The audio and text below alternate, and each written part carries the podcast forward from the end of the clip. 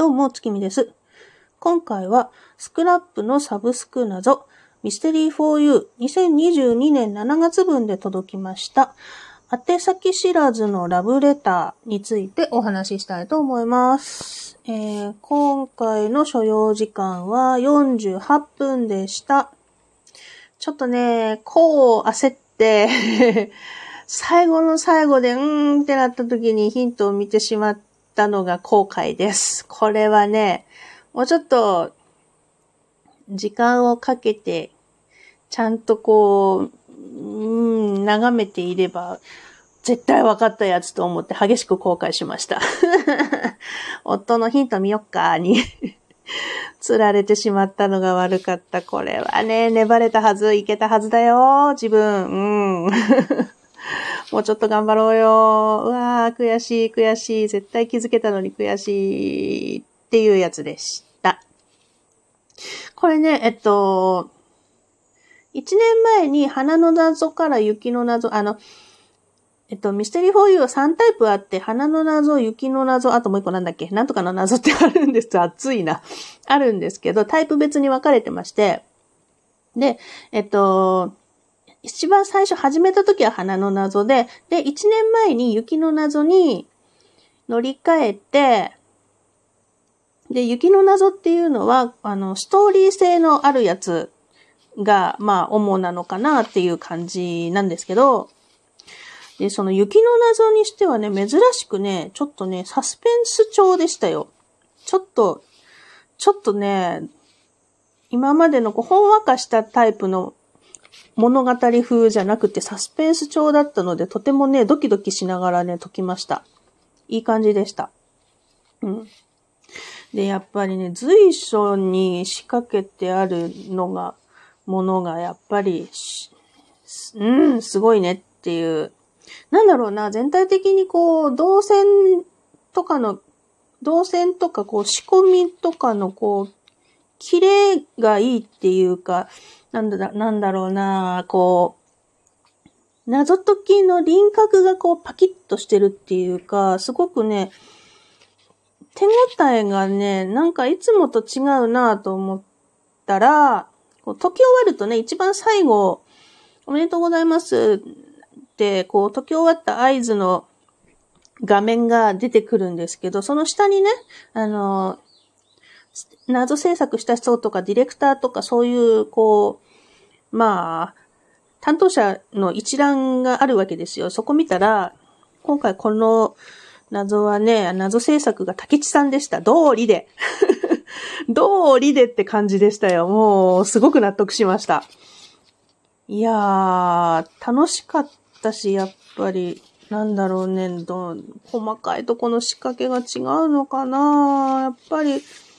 個性が出るというか、なんだろうな、わかんないけど、やりやすい、楽しい、悔しいっていう、このすべてがね、すごく良かったなと思ったら、竹地さんだとね、っていう感じ。もう納得しかなかったです。はい。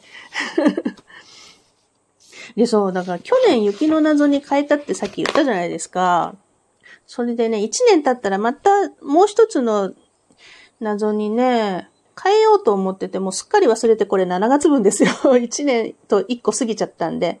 8月の頭3日間、毎月ね、1日から3日の間にその謎診断をやり直して、この3つのタイプのどれかに乗り換えることができるんですけど、もうちょっと1年とちょっと過ぎてしまったので、来月忘れないようにリマインドしたので、もう一つの謎に、ちょっと乗り換える手続きしようかなって思ってます。もう一個なんだっけ？パズル？花の謎？違う。花の謎じゃない。花の謎じゃなくて、雪の謎じゃなくて、もう一個のやつが、だから、これからやろうと思ってるのが多分パズル系だったような気がするんだよな。花の謎ってどんなタイプだったっけ？忘れちゃったけど。花の謎は、パズル系じゃなかった気がする。だから残ってるのパズル系だと思うんで、すごい苦手な分野なので、ちょっとね、ここは頑張りたいと、もうね、ぜひ、ね、ここでパズル系に乗り換えてコツコツ苦手と向き合っていく一年にしようかなと思っております。いやー、楽しかったな、今月のは。うん、でね、ミステリーフォーユーとはちょっと話が変わるんだけども、いつも行ってるアジトで、今年はなんだかね、すごくね、リバイバルから新作からね、割と、ちゃんとこう、来るスケジュールが立ってるらしくて、7月の終わりから約1ヶ月が勇者村来るでしょ？で、その次に、すっごい昔のリバイバルの図工室からの脱出っていうやつが来るんですって。で、私、謎解き始めたのが2014年だから、その図工室からの脱出が2009年らしいんですよ。これはやらねばと思って。なんかね、ツイッターの謎友さんの反応を見てても、なんかやってない人がほとんどみたいで、まあなんかみんなとやれればいいなって、思ってたら、一人誰か行く人いないかな、これルーム型で10人なんだなって言ってて、はいはいって手挙げたら他にも手挙げる人がいたみたいで、ね、全員はさすがにまだ集まってないんだけど、なんとかかんとかメンツ揃えてね、固めてね、どっかでみんなで行けたらいいかなって思ってます。もう初期の頃のこう、良くも悪くも荒削りというか、めちゃくちゃ多分かっ飛ばしてるんだろうなっていう、ねえ、その全体の流れが、そんな、最近のもまあ楽しいけどね、昔のってやっぱり相当尖ってた、まだ尖ってた頃のだと思うので、いや、今の尖ってないって言ってるわけじゃないんだけど、こう初期の頃のね、やれるっていうのがすごく楽しみですね。しかも、こう、割と新しい、多分一番新しいところの勇者村をやった後に、その昔のリバイバルっていうところでね、ちょっとこの落差っていうか、すごくいい感じでいけそうなので、タイミングとしてはいいかもしれない。ちょっとね、今月来月、